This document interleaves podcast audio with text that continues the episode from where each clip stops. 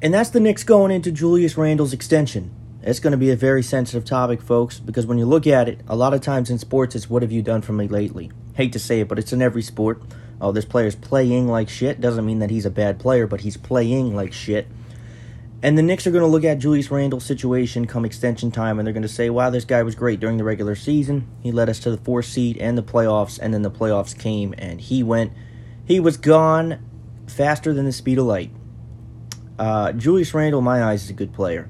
Uh, his contract extension, on the other hand, is going to be a sensitive topic because you have all these Knicks fans that are switching up now, and I'm not going to switch up on Julius Randle because I still feel the same way. Good player. Is he a guy that can be there when it matters the most? And that's the question. We're going to talk about Julius Randle, his contract extension. We're also going to talk about Clint Capela, his comments uh, about the New York Knicks going into Game 5. All this and much more. Stay right here. Yeah, and that's what it is, folks. That's what it is, folks. We're, we're talking about uh, Julius Randle's contract extension. And I think one of the things that you want to look at when you talk about Julius Randle's contract eh, contract extension, excuse me, uh, is going to be again, where are you when it matters the most? Uh, Julius Randle has been an All Star for the Knicks all season. He was in the MVP conversation. I think we all are well aware of this, and uh, he wasn't going to get it. I think in all eyes, it's Jokic that gets it. But a lot of times when people look at the NBA awards, they tend to include the playoffs. But you got to think about it this way the playoffs are where it matters the most. The playoffs are where you make your name. The playoffs are where you lead your team to greatness. Is Julius Randle doing that right now? No, he's not. Now, again, he can't do it all by himself. Again, the guy's got, you know, the guy's great during the regular season, doesn't have any playoff experience. Is that his fault? Not necessarily. Uh, and here's here's the thing too is that the Knicks uh, there's still another year on Julius Randle's um, contract. Uh, obviously, a lot of times players try to get their contract extended before it's up uh, because you don't want your contract to be up and then it's hey, where are we going? What are we doing? I think that the Knicks right now they want to extend Julius Randle, but for my honest opinion, I don't think that's an hundred million dollar extension. Uh, other teams are seeing what Randle can bring to the table, but you have to also keep in mind, while Randle is a good player, where is Julius Randle on another team? You put Julius Randle on the Philadelphia 76ers, is he your prime guy? No. Put Julius Randle on the Nets, and I don't mean to just signal out the Nets because the Nets have the, the super team in the NBA at the moment. But if you if we're honestly talking about it here, what what where where is Julius Randle on another team? Is is another team going to bite if the Knicks say no? Let's say the Knicks say no, right? He wants 90 million and the Knicks say no thanks. The Knicks are willing to, to give him an extension, but it's not what he wants. Is another team willing to give Julius Randle the same thing? Maybe a team that's insanely desperate. Maybe a team like the Cleveland Cavaliers, a team that has nobody else. No disrespect to the players that play there, but a team that doesn't have an unsung hero. Maybe, maybe so. But again, is is is are the Knicks willing to give that? Because I think what has turned a lot of people off to the Julius Randle sweepstakes, I wouldn't even say they're sweepstakes because if nothing happens, he's still on the Knicks next year. I think Julius Randle, deep down, wants to play on the Knicks. I think he loves New York. And I think a lot of fans want Julius Randle on the Knicks. But what a lot of fans don't like is the way it's looking right now. Now, and, and that's, before we get to Clint Capela's comments, that's where it, uh, a lot of people will sit and they're going to say, well, he led you to the four seed. He led you to the playoffs. Yeah, he did that. But what happened once he got there? Julius Randle took us there. We got there, and now we're already almost on our way out. So the question, the question to to all of us is, where are you when it matters the most? Now we weren't expecting. I think some of us Knicks, and I hate the people that use the the the pun or or say that the Knicks had or the Knicks fans had unrealistic expectations. I don't think we had unrealistic expectations because in all honesty, I wouldn't have been shocked if pending well the way it looks like, um, I wouldn't have been shocked if the Knicks lost to Atlanta. I wouldn't be shocked.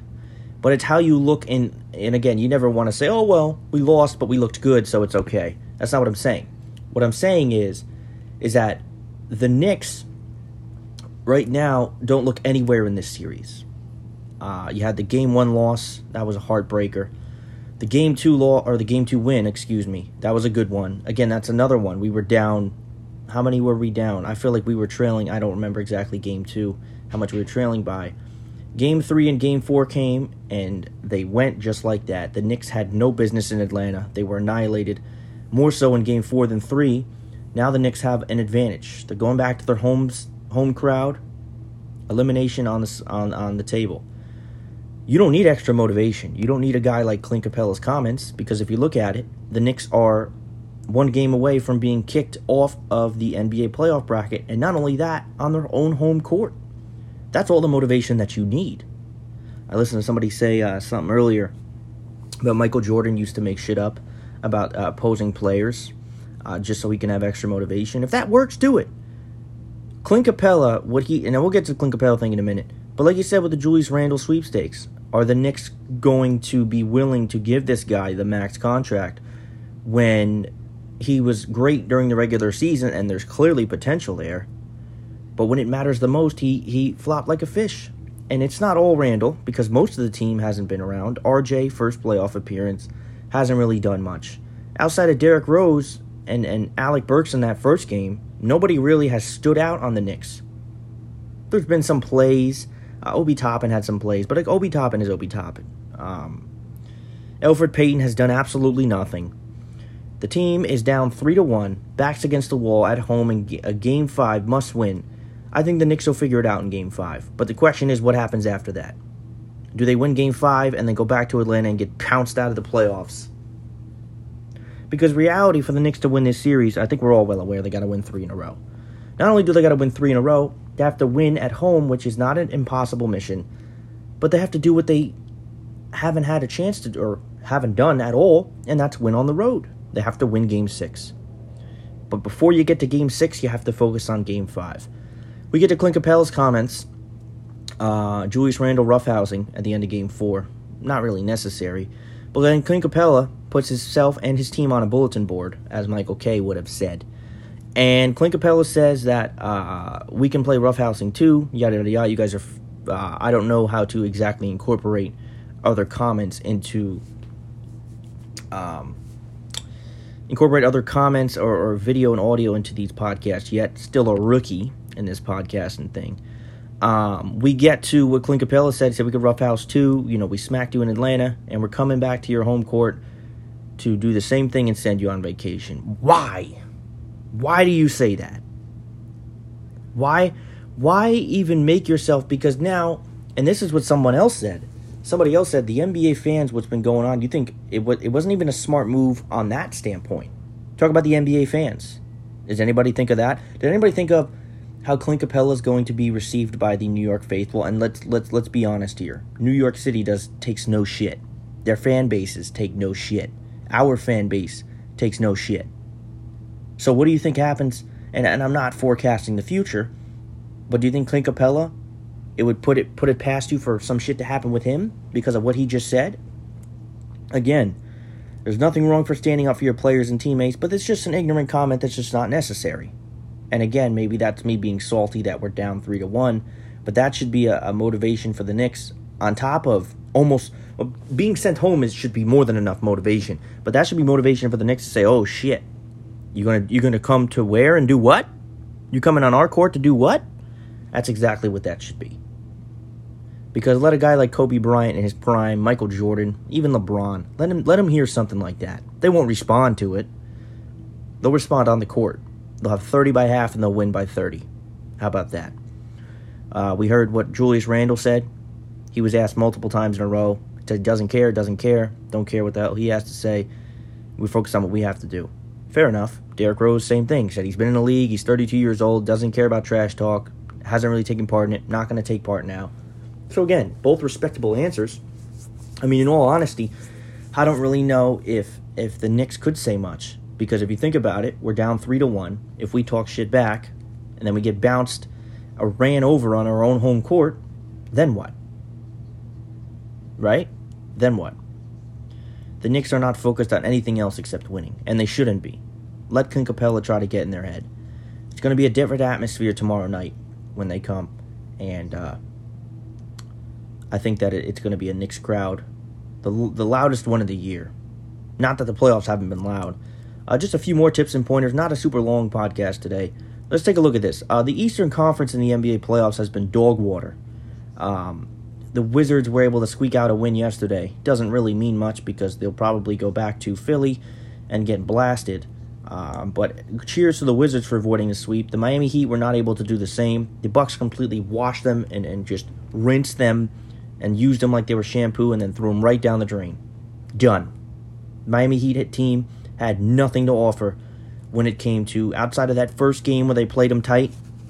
This Miami Heat team had absolutely nothing to offer. Nothing. Nothing. What do you want me to say? Do you want me to say what hasn't been said already? Miami Heat team got slapped, smacked. The Eastern Conference consists of three teams, and then there's everybody else. That's the way I look at it. Boston, excuse me, not Boston, Brooklyn, Milwaukee, and Philly. Those are your three. The Western Conference is a little bit deeper because you have more teams, and the Western Conference is obviously a better conference. No disrespect to my Knicks. Milwaukee, Philly, Brooklyn, and then there's everybody else. Then there's everybody else. That's just how it is. Portland and Denver, that's been a great series. I'd love to see. I've always rooted for a guy like Damian Lillard. This Portland team is fun to watch. Uh, now, I agree, if, if, Jamal Murray was in this, uh, I don't think this would be as much of a series as we thought. Boston and Brooklyn. Boston was able to get one out. That's all it's going to be. Probably tonight, Brooklyn will put the nail in the coffin. That's the worst part about being a podcaster and making predictions is that everything you say is written in stone and everyone else can go towards it. Memphis and Utah, you know, I thought that this could have been a really good series, and then Donovan Mitchell came back and uh, is showing you exactly why how valuable he was to Utah. Uh, that should end in five. Also, an interesting one though is uh, Dallas and LA. I think the tides have turned in this series. Um, I think Dallas played them great in the first two. Clippers got the last two. I think the Clippers are going to come back and win this series. I do see whether uh, it's in six or seven. I think the Clippers are going to win this. Uh, they got the momentum swinging in their their seasons now, and that's what I think. The Knicks and Hawks. I've already given you my opinion on that. And then you have LA and Phoenix. Well, what happens now? Anthony Davis doesn't play tonight. And just like that, the Lakers lost their most valuable piece. And again, not all his fault. Groin injury. What do you want to do? Game five is so pivotal. They're home and they're in LA. They're tied up. They're knotted up at two. You let Phoenix get this win. They have a chance at home to seal it out. And then if not, go on the road in a game seven. Obviously, LeBron is not someone you want to face in a game seven. But this Lakers team is is again this Suns. It's not. I don't even think it's the Lakers team. I think this Suns team is better than we gave them credit for. I gave them a lot of credit. I did not give them credit. Um, Phoenix wins tonight, they'll win the series. Stephen A said Suns in seven. That might be right. But again, it's it's all going to determine what happens. I think the Suns have a good chance tonight, and uh, Anthony Davis not playing is a shot to the heart for, for LA in Game Five because they need him desperately against at least Phoenix. I can't speak for everybody else. So there you have it. Brooklyn seals it off. Portland and Denver, great series. LA and Phoenix, my guess is as good as yours. Philly should close the door on Washington in Game Five. Uh, Memphis and Utah, Utah should close it in five, and then Dallas and LA. I think LA comes back and wins the series. That's just what I think, ladies and gentlemen. That's all for this episode. Uh, we talked about the NBA playoffs, Clint Capela, and Julius Randle's extension. Uh, obviously, you're going to want to follow me on Instagram. I'm going to try to link that below. Thank you again, everybody.